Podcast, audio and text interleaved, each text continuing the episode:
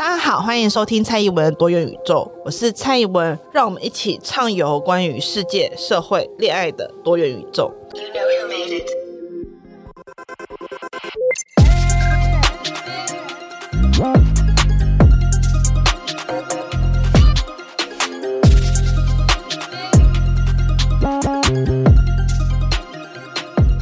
Hello，大家好，欢迎收听蔡宜文的多元宇宙。好。首先呢，我先跟大家说，就是如果大家还记得。上一季二十五集的灾难，就是我不小心放上那个后台的时候放到了原档，然后居然没有人发现，大家真的都很 sweet。后来我在订阅群组里面就有问说啊，你们都没有发现那集没有主题曲，中间有很多气很弱的部分嘛？然后他们就一副啊，我可能想说，就是你最近太忙了，没有时间剪辑，或者是 经费紧绷了，所以你就裸上 说，我前。都有唱歌哎，我真的是要气死。OK，这是一次，请大家不要去搜寻，已经全部被我下架了。我在全部下架完毕过后，才跟大家讲这件事情。然后群组员就纷纷的开始说：“怎么办？我听的时候已经是新版了，我没有听到唱歌的版本。你们不会听到唱歌的版本。” 我已经全部下架，它现在是都市传说的一集，就是蔡宜文多元宇宙都市传说集数，曾经有过一集，就是蔡宜文在开场的时候唱歌，然后中间还有各种不同奇怪的气音跟虚弱的声音，然后这就是传说中一集人，没有听到各位，你们已经错过了，不要去追寻它，谢谢。然后呢，这这段时间呢。我其实有一点点疲惫，不是制作节目的疲惫，是我人生的各方面都呈现一个蛮疲惫的状态。因为就是我讲嘛，我人生的生涯规划出现了很多我之前没有想到的事情。原本想说在这一年内我应该就只有 podcast 跟资格考，结果后来又多了一个分量蛮重的工作。但是我觉得那份工作对我来讲很重要，所以我又很努力的想要去争取它。然后在六七月份的时候，又增加了两个我自己无法拒绝掉的 offer，而且都是 English，就是都是英文的。然后我又常常觉得我大脑 CPU 已经快要耗尽了，因为，我觉得挺痛苦的。可是又偏偏都是我觉得很重要的题目。之后有兴趣会再跟大家分享，反正就是是一些有关于开放社会，然后跟。如何捍卫开放社会，以及如何去捍卫自由这个概念的一些想法，然后从政治上来讨论，但也有从就是所谓的政策 policy making，就是政策拟定的角度来讨论。可能大家会觉得有点无聊的题目，但是基于这次群组跟评论都蛮多人跟我说，哎、我觉得第二季第一集很有趣。我想说你们都可以接受 call Schmitt，应该可以接受我来跟大家分享一下我参加这些活动的心得。好，总之呢，就是如果是最近跟我一样疲惫的人呢，要小心一点，因为 因为我这两天有稍微警觉到，我这两天常常一睡就不起，很像是那时候刚确诊结束过后的状态，我一沾到枕头就会睡死，然后一睡就很难被叫起来，在睡觉的时候很容易会。不由自主的知道我自己现在这个时间点应该要起来，但是我就是起不来，就是我的意志无法 overcome 我的身体想要睡觉的欲望。即使我知道我自己其实并没有那么疲惫，就是我的身体其实还是有体力的，可是我觉得脑子已经有一点点的恍神。所以如果大家最近听到我在公共场合讲一些很锵的话，请不要太在意，可能真的就是我脑中的 CPU 已经跑完了，所以你你们就面临到一个傻傻的我。也蛮可爱的啦，但是就是不要太在意，请不要 judge 我，真的我最近的 CPU 太耗尽。好，但是我今天是特别的，就是在睡两个小时之后才来录这一集的，所以请大家不用担心，在讨论这一集内容跟在录制 podcast 时候，我的 CPU 都是一个很好的状态，我的大脑都是一个非常没有到 brand new 了，没有到崭新，但至少是个还不错的状态，这样。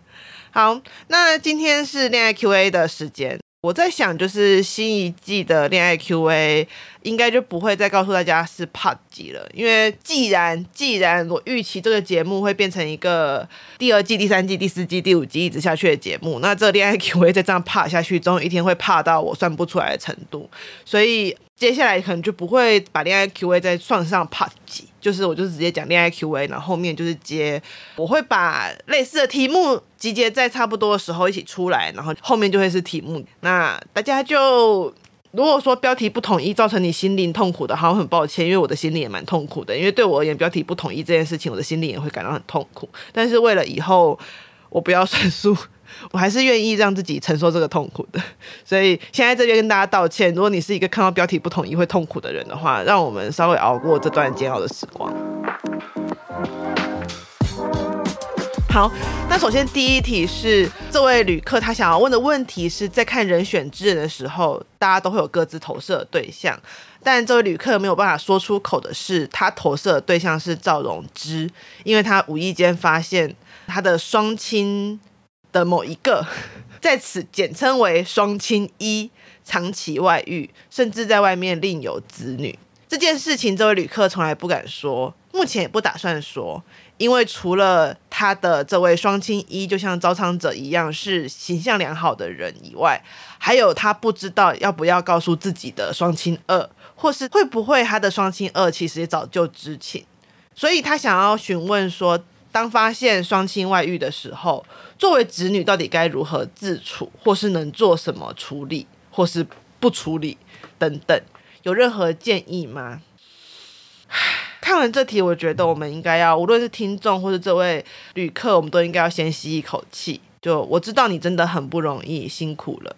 就是我要先说，双亲外遇，他在夫妻关系或是夫夫妻妻等伴侣关系上，反而是一件相对简单的事情。就是你的伴侣违背了跟你在一起的契约，而你可以选择是否要继续这段关系。但是我要说，我这边讲这么简单，是指在法律跟一般的社会常规中，这是感觉很简单的选择题。你可以选择结束或选择继续，你都可以找到一条路来进行。但是这个选择本身不是简单的，而当你做出选择过后，你要延续你的选择做下去，也不是简单的，因为包含情感，包含你们俩之间可能曾经存续拥有的其他的社会连带，你们两个人之间有过关系，它都不是很简单的。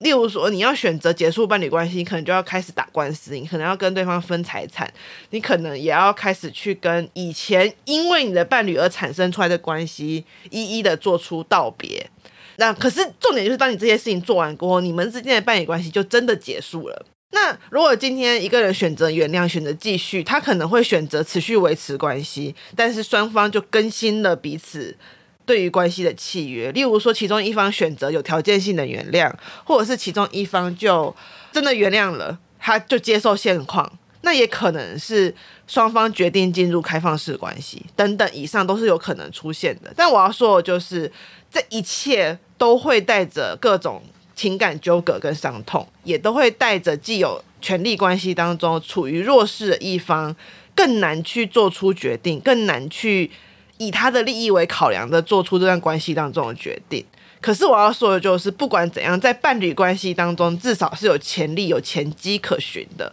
例如说，作为背叛的一方，他通常会被责备；而作为被背叛的一方，他通常不会在道德上去被责备。简单来说，就是以这个故事为主的话，双亲二他无论知道或不知道，他无论。知道之后做出什么样的选择，例如说他选择终止关系，他选择继续这样子下去。基本上大家虽然会有评论，但是多数他并不会被责备说他是一个无情无义的人。可是小孩子不同，小孩无法选择这段关系。就是任何双亲他们婚姻关系的开始跟结束，都不是小孩子能够选择的。而即使在双亲的夫妻关系结束，或者是夫夫妻妻，就是任何一种婚姻关系或伴侣关系结束，小孩子也不能选择我不能跟其中一方有关系，因为这无论在法律、情感或道德上都是没有办法的。汉人社会对于直系被亲属很残忍，你看法律名称都要卑亲属了，你想呢？小孩子不能选择抛下已经被背叛的那一方，那是无情，那是无义。但小孩子也很难跟所谓外遇的那一方断绝，因为通常那一方会掌握了家庭的资源，而且同时外遇是对不起伴侣，又不是对不起你，他一样养你，你怎么可以怪他？他是你的爸爸或是妈妈，诶。所以如果今天双方和平落幕就算了，你至少可以尝试去跟双亲都维持一个良好关系。如果不是，那选择一方就等于背叛另一方，几乎可以说是没有万全之路。说到这边，就会有人说：“哦，所以你的意思就是说，我怎么做都错了。嗯，我觉得是哎，就是我能够理解，就是这位旅客他现在这个很纠结的心情，因为你就真的好像觉得自己什么做都错，你选择说给你的双亲二，那好像就是你做了这一个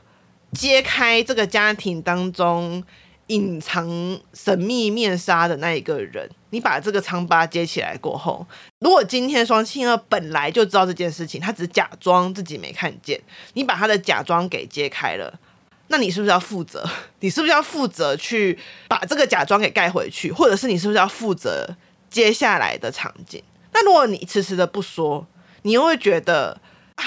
这件事情好像是你对不起双亲二，你又会。在心中隐隐的对于双亲一有了评价跟评判，你绝对无法像以前一样去看待你的双亲一，你没有办法用以前的态度去看待他，同时你还要回归到去看待你与双亲之间的关系，因为我就讲了嘛，这个背叛的存在在。情侣关系中是很简单的，可是，在亲子关系中是很困难的。我们几乎很难去描述亲子关系有所谓的背叛，因为在汉人社会当中，我们认为你的父母不管做什么都是为你好，不管做什么都是对的，所以你几乎无法去责备说，那我的双亲的其中一个，我的爸爸或是我的妈妈，他对不起我，他辜负我，即使今天。他的外遇其实对你造成很大伤害，你也很难去这样责备他，你也无法去做出这个。我因为他的外遇，甚至是说句难听一点，台湾连对于家暴的父母可以选择不被小孩子所持续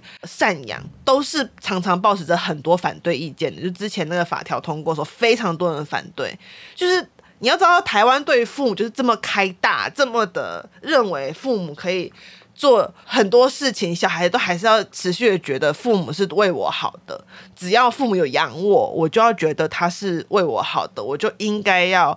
觉得母亲、父亲像月亮一样照耀我家门窗。所以就会变成说，你没有办法去责备对方，你无论在道德、在法律上，他都无法对你负起责任。可是明明你觉得你也被伤害了，明明你也觉得你一直以来所认知当中跟你那么要好、关系要好的对方。伤害了你，可是你却没有话语可以说，你也没有任何一个道德上面理由可以去责备对方，或者让他为此付出代价。所以我能够理解你是很痛苦的，我也能够理解对这件事情对你来讲是很伤心的。但是我的意思就是说，我也不会要求你一定要去做什么，一定要去啊、怎么解决这件事情。我觉得最好的方式是你把这件事情当成是你跟。他的问题来解决。我说的你跟他，就是指你跟那一个双亲，就是那一个亲人，无论那个是你的爸爸或是你的妈妈都没有关系。你好好的去跟他来解决这个问题。例如，你可以选择让他知道你已经知道了，或者是你可以选择，即使你不想再跟他沟通，你不想让他知道你已经知道了，你可以选择在你的心里去预想一个解决的方法。例如说。你就是无法原谅他，即使你不想跟他讲，你还是无法原谅他。所以你决定暂时你不要再跟这个双亲有任何的往来。我觉得这样也没有关系，就是你要解决是你跟那一个亲人之间的问题，而不是代替那个亲人去解决他们关系当中的问题。因为面对现实，就是你做不了主，你也没办法帮他们做主。很多时候，我身边碰到很多很多朋友，都常常跟我说，他们介入了自己父母之间的关系，就最后他是被责备那一个人。因为如果当其中一个人过得不好的时候，他就是那一个被责备说，你当初劝我这么做，所以怎样怎样。呃，我觉得小孩子其实跟朋友、跟兄弟姐妹都一样，你们永远都只能够处理你跟那个人的关系，你是没有办法处理他们之间的关系的。所以在这种情况下，我觉得好好处理好你跟这个爸妈之间的关系，你跟爸爸或你跟妈妈之间的关系，去好好处理它。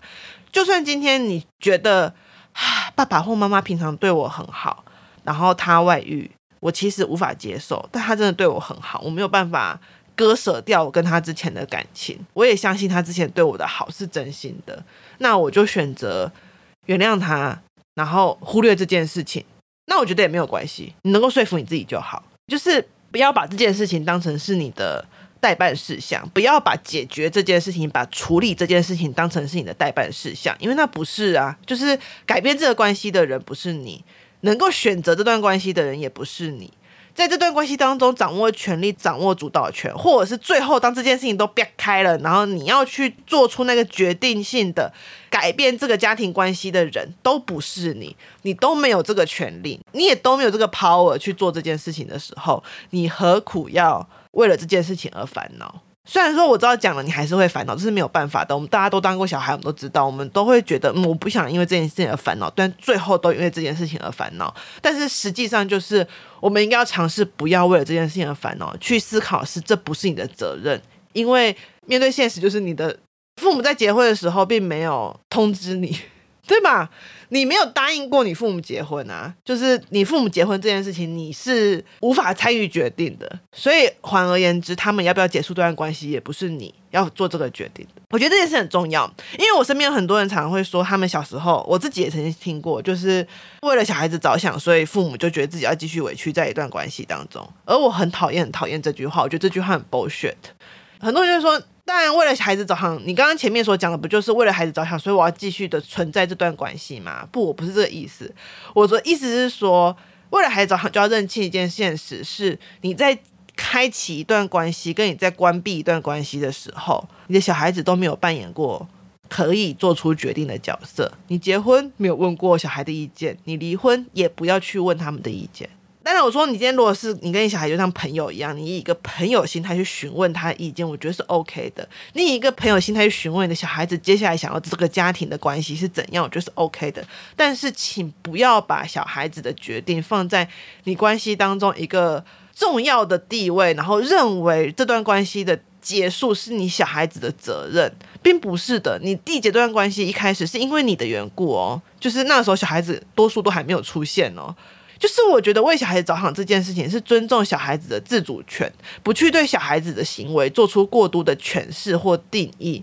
擅自的帮他们选边站或断定他们选择原因。然后你选择你，你最后选择跟爸爸，是就是因为你恨你妈妈？你最后选择跟妈妈，是不是因为就是你讨厌你爸爸？或者是当你小孩选择了跟外遇的那一方，反而关系比较好的时候，你就觉得啊，你怎么可以这样子？你这样真的是太糟糕，你这样太不道德了。不是啊，因为说真的，外遇就是。你的伴侣对不起你，但他真的没有对不起你的小孩。不要去断定小孩子的选择，或断定小孩子想要跟双方都维系关系这件事情。因为大多数小孩都会想要持续的跟双亲维系关系啊，这件事情不是人之常情吗？那也有小孩子最后他真的跟其中一个双亲关系很糟很差，例如说对方曾经有过家暴历史等等，那也是他们。基于他们自己的经验，基于他们自己曾经尝试过的苦楚而做出选择，就是我真的是很不能理解，为什么我们总是要看起来，我们看起来就大家都很为了孩子，为了下一代，都是讲这么冠冕堂皇的话，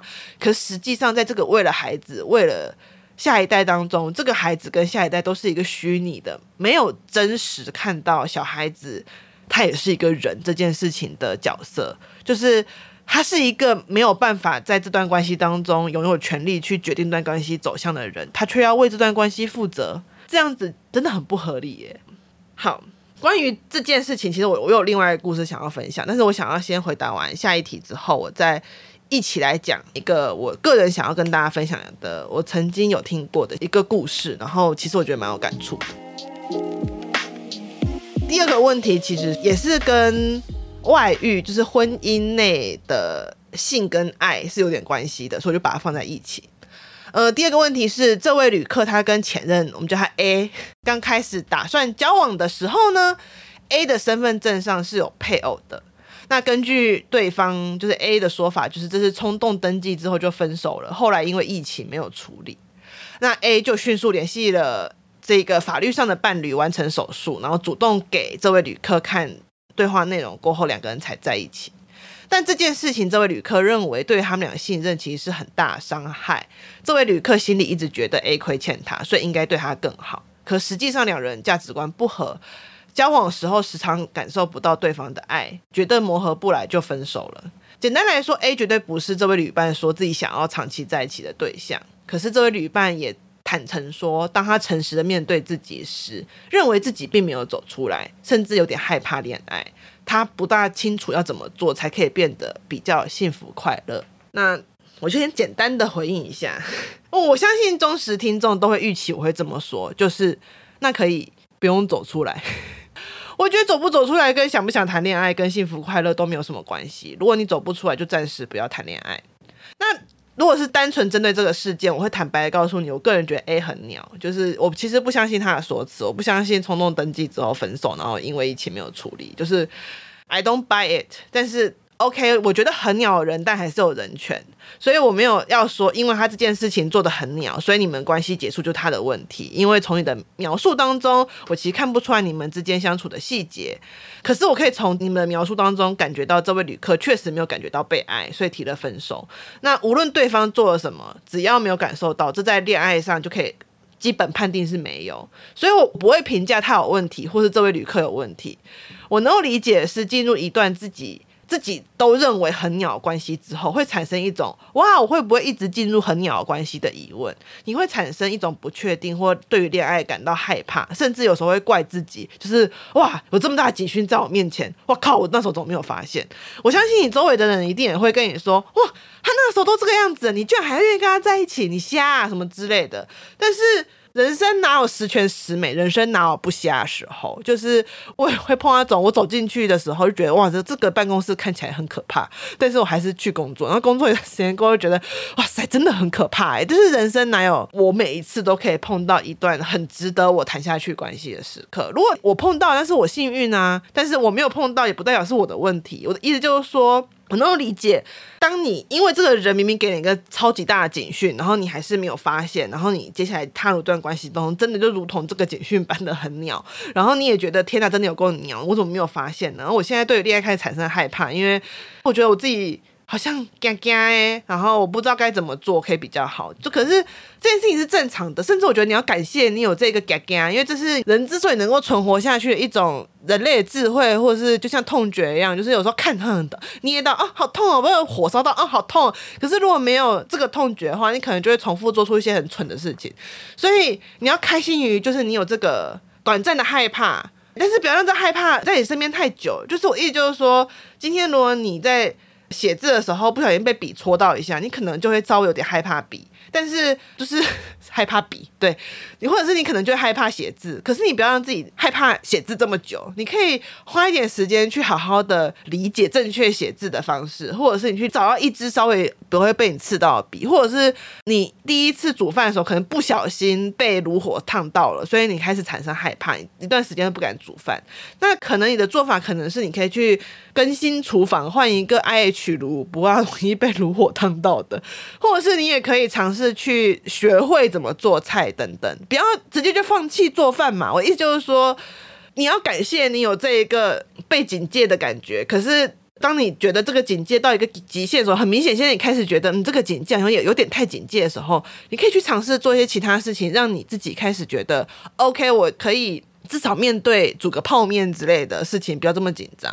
所以我会建议你可以尝试。我说不是叫你马上尝试什么，我去约会 APP 约一个人出来打炮。我说的是尝试去跟新的人缔结关系，就算是交朋友也好，交一个新的朋友。进入一个新的社交圈，然后找到一个新的社群，是你会在里面觉得蛮自在的。那如果暂时找不到，那也没有关系，但就是尝试去做一些新的事情，然后想办法把你心里的这个结解开。那如果你真的觉得这件事情开始影响到你的生活了，开始影响到让你觉得。你常常觉得很忧郁，或者是你常常觉得很悲伤，吃不下饭、睡不着，或者是已经影响到你的日常生活。那我当然觉得你也可以寻求咨商，或者是去找精神科、身心科医生的协助，这些都是。可以选择办法，但我意思就是说，不要去觉得好像我走不出来就我很鸟。没有，大多数的人在碰到一件烂事之后，都会对这件烂事产生很多的质疑跟悬疑。我觉得这是好事，这是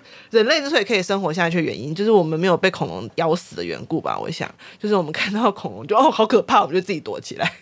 我自己胡乱解释的版本，请念动物或生物的朋友。不要责备我，反正我觉得这是某种人类生存的本能，然后不要去对于这件事情觉得过于的害怕或者伤心。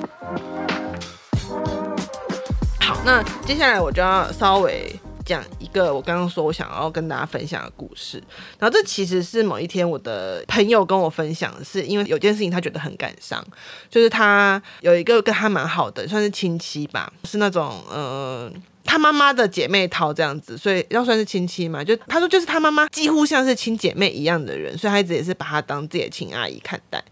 他就说，这个阿姨是一个非常厉害的人，就是她在事业上很有成就，可是，在婚姻上却有一点点的，要怎么说呢？就是遭遇了一些不幸。就是她的先生呢，早年是那种高学历的，在那个年代，高学历是一个很。难得一见的时期，就是一个算是学历蛮高，所以那时候大家都觉得这是良配啊，良配。可是没想到呢，这个先生在职场上碰到一点挫折过后呢，突然就一蹶不振了。因为我尝试出来创业，但是创业又失败，家里就开始有了所谓的。贷款啊、欠款等等要偿还，所以经济重担就都压在这个阿姨身上。那这阿姨也非常非常厉害，就一己之力做了那种就是很强的业务的工作，然后终于就是把呃这个家给撑起来这样子。但是大家可以想想看，就是如果今天你处于这样的场景，你是一个在那个时候。相对来讲不是那么好营生的女性，在那个年代，女性其实在职场上还是有点受到歧视。然后你的伴侣，他其实不但能够跟你一起共度难关，他一直处于一个他人生的低潮。然后你又要照顾小孩，然后你又要侍奉公婆，那你其实不会常常处于一个很好情绪的状态，这是可以想象也合理的。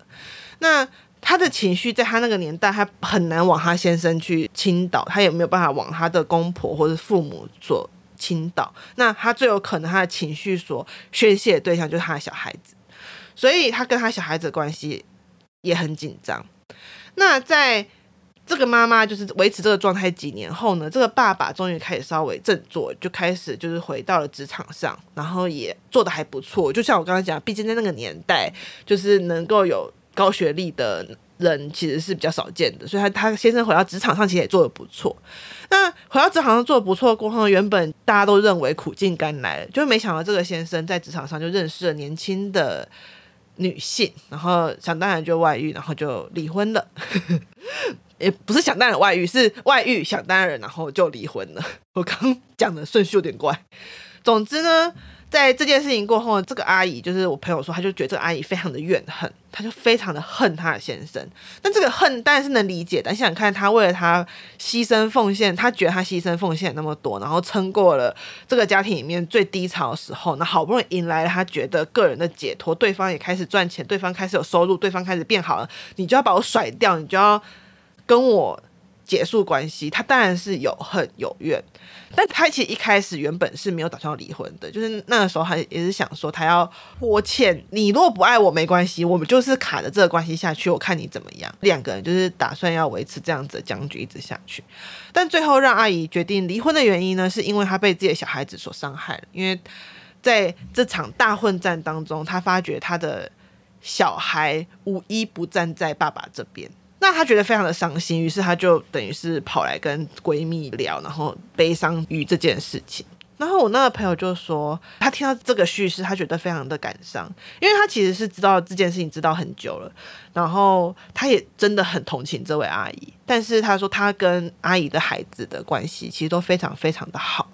她完全能理解她阿姨的孩子为什么会做出这个选择，因为在。外人的眼中，这是一个扛起这个家庭里面的妈妈，这是一个扛起这个家庭里面的可怜的太太。但是对于这个孩子当中，这个妈妈一直以来都是一个对于他们不停情绪勒索，然后动不动就威胁他们一定要照着自己的规定过活，动不动威胁他们如果不这么做，就我就要去死，我就要自杀，你们就跟你爸爸一样烂。于是从大学填志愿到未来选择伴侣。这个妈妈从来都是用这个态度在面对小孩的，所以她的小孩没有一个人在这件事情发生之后愿意站在妈妈那边，因为他们觉得这些小孩子，你要说他们狠心吗？可能也是因为他们就觉得，就是这段关系，就是他们父母这段关系导致他们童年非常的痛苦。就他们甚至里面就描述一段故事说，他印象最深的就是他那个时候就是认识，因为他跟那些小孩子关系也算不错啊，所以互加社群。他印象最深的就是他其中有一个小孩在念书的时候，他的妈妈就是那个阿姨，甚至是会每天去确认他们那个小孩子悠游卡 BB 的那个幅度，确认他下课后没有去其他的地方。如果逼的那个额度稍微有点差异的话，就会直接扁那小孩子一顿。他说：“你听完这些故事，你就了解这些小孩子为什么没有办法跟妈妈亲近，他们没有办法亲身的站在妈妈那一边。我相信这些小孩知道妈妈真的为自己做了很多，我知道这些小孩知道妈妈真的是为这家庭奉献了非常非常多。他们理智上一定都知道这件事情，但是那一个恐惧，那一个害怕，它就是存在。”所以他们觉得，如果这段关系结束了，如果妈妈跟爸爸关系结束了，可能自己就不会再这样被对待了。可能他们过往那一个与妈妈爱恨交杂的关系也会得到解决。他觉得可能是这样子的，但他觉得这件事情很悲伤的原因是在这个故事当中，就他直接就跟我坦白说，他觉得在这个故事当中最鸟的人就是那个爸爸，他 就直接说，你不觉得？很气吗？在这个故事当中，坦白说，最衰他觉得是小孩，因为小孩完全没有做错任何事情，就是他明明没有选择，他没有办法选择降临到这个家庭里面，他没有办法选择他妈妈跟他爸爸结婚，然后他却这样被责备。可是反过头来，他说，嗯，妈妈当然也很衰啊，就她莫名其妙的就。扛起了一个家，然后她觉得这就是爱。那个时候的教育没有跟她讲，她有其他种选择。然后离婚的女人在那个时候就会被看不起，所以她好不容易熬过去了。就这两个人都很可怜，就他们在那边互相的指责对方，造成自己很痛苦，互相的怪罪于彼此。可是他说啊，爸爸就很爽啊，他他低潮了十年，对那个爸爸低潮了十年，他低潮了十年，然后老婆扛着，他也他也没有。做到了什么事情？然后接下来呢，他就开始恢复职场。他恢复职场过后呢，他赚的多，可是他错过小孩子那个很讨人厌的时期，所以他跟小孩子就相处的很轻松，动不动小可以带小孩出去玩啊，带小孩子去运动啊，带小孩子出去啊。然后因为他的太太那时候一直处于情绪很紧绷状态，跟小孩子关系很差，所以他一直也都是扮演那种，哎呀，不要对小孩子这么凶了那一个角色，所以小孩子对他的观感当然比较好啊。然后他之后自己出来重回职场，过得也不错，然后自己也有累积一些经济的东西。后来又娶了一个年轻漂亮的新太太。他说，嗯，他就是感觉是罪魁祸首，就他从头到尾都没有被惩罚到，他就觉得这件事情让他觉得很气，让他觉得真的超级不公平的。其实我刚开始听完的时候，我我也是有点赌烂。当然，这些故事哈，我先跟大家讲，我全部都有重新撰写过。所以虽然我讲的很细节，但是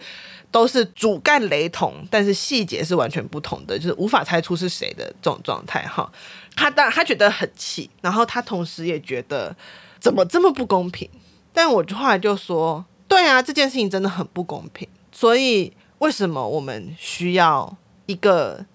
性别平等的社会，我们需要一个性别平等的文化，就是因为我们觉得大方向的性别平等只存在于法律或者是那些明面上的制度上，但其实一个社会的性别是否平等，我们去看待男性跟女性在婚姻、在职场当中的角色跟位置，是否存在着相同的衡量标准，是否有给予他们同样的机会。是会去影响每一个人他的日常生活跟细则的。我们想想看，如果这个妈妈她在发现她老公大摆烂，然后一天到晚觉得自己低潮，然后不想去工作，不想做任何事情的时候，她就可以有资源，有人让她下这个决心离婚，带着小孩子过着自己的日子，可能这一切的事情都不会发生。换而言之，如果不是因为在传统的汉人家庭里面认为那种十年寒窗无人问，老婆要做豆腐西施的这种想象，就是老婆应该要默默的牺牲自己，陪伴着先生，然后总有一天先生成功了，先生就会状元郎回家迎卖豆腐的人，就是你知道，如果我们不是总是在讨论这种。太太应该要牺牲自己这种故事的话，那这位先生可能不会这么理所当然的摆烂的十年，却什么事情都不做。我的意思就是说，我们为什么需要一个更多更多不同性别形象？我们需要一个去翻转跟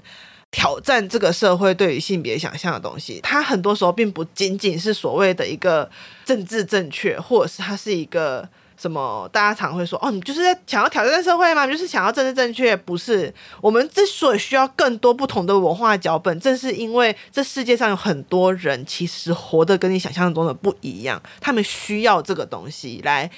让别人觉得。对，即使他今天是这样过活，也是很好的。让当初那个妈妈可能在发现了这段关系带给他的只有怨怼跟怨恨的时候，他可以下定决心的说出：“我要离婚，我要离开这段对我有害的关系。”它可以让这个悲剧，现在我所讲的这一个大家都觉得彼此很受伤的事情，它不会不会发生。甚至有可能一开始这一个先生他就去求助，他可能不会受限于一种传统阳刚男性的形象，他就去求助，他就不会一在职场上遭遇挫折，然后就一次挫折个十年，然后要别人帮扶他。我意就说，这一切事情都是有可能可以出现的。可他之所以没有出现这个可能性原因，就是因为在那个时候，整个社会的文化、整个社会的制度没有办法支持这种更多的可能性出现。像我现在就会有时候会跟我身边的朋友说，就是我会说，就算今天待在家里好了，就算你今天深深的感觉就是那一个要十年寒窗，然后你的伴侣就是应该要当豆腐西施或者是豆腐牛郎问号去。把你养成功，然后成功之后又回报他好了。那你在家里至少要做点家事啊！大家想想看，我的经典名言之一就是，人家李安待在家里的时候，就他的太太养他的时候，不是大家很喜欢会讲说什么台湾的女生都不像。李安的太太这样子啊，你看他在家里面写剧本啊、磨戏的时候没有收入，他太太还是养他。但是大家不要忘记哦，李安接受访谈有说，那个时候基本上他们家的家事，然后三餐都是李安煮的，甚至后来李安去外面拍戏，还会帮他老婆就在冰箱里面准备好便当。我的意思就是说，懂吗？人家在家里是有做家事的，他在家里并不是没有付出的。所以我要跟大家讲一件事，就是不要想你的伴侣会不会是李安。更不要去想你会不会是李安。就是我最近几年很常会去上一些呃跟女性相关的工作坊的一些 seminar，那我就发现就是在这些女性创业啊，或是讲女性职涯，或是讲后 COVID-19 时期的女性的数位创业等等的时候，都会讲到 work-life balance，就是所谓的工作跟生活之间的平衡。然后，但我发现一件事情就是。男性的创业论坛，或是那些在网络上很常讲商业啊、讲职场啊，很少很少去提到男性的 work-life balance，因为他们的 work-life balance 在后面那一块，就是在事业与生活的 balance 都是有人去帮他做了生活的 balance，所以他不用去讨论要不要平衡，他可以直接把屁股就是压在其中一边，反正另外一边的跷跷板呢，会有他太太来自动帮他做这件事情。那这就是个问题，就是我们需不需要其他的样貌？我们需不需要其他的不同种类的关系，让我们看到男人的 work-life balance 会不会也是一个问题？所以这时候又 要回到哇，连两集都有出现人选之人呢，就是又回到人选之人上。就是我跟柳晨其实有聊到，就是人选之人那时候讲到那个嘉靖主任的时候，就有提到说，那嘉靖主任他所展现出来的这一个。在男人在工作的场域上也会有家庭跟生活平衡的问题时，那是一个什么样子的社会？那我想某种程度上，那应该会是一个比较理想的社会吧，至少对我来讲是。好，那今天就到这边啦。虽然说。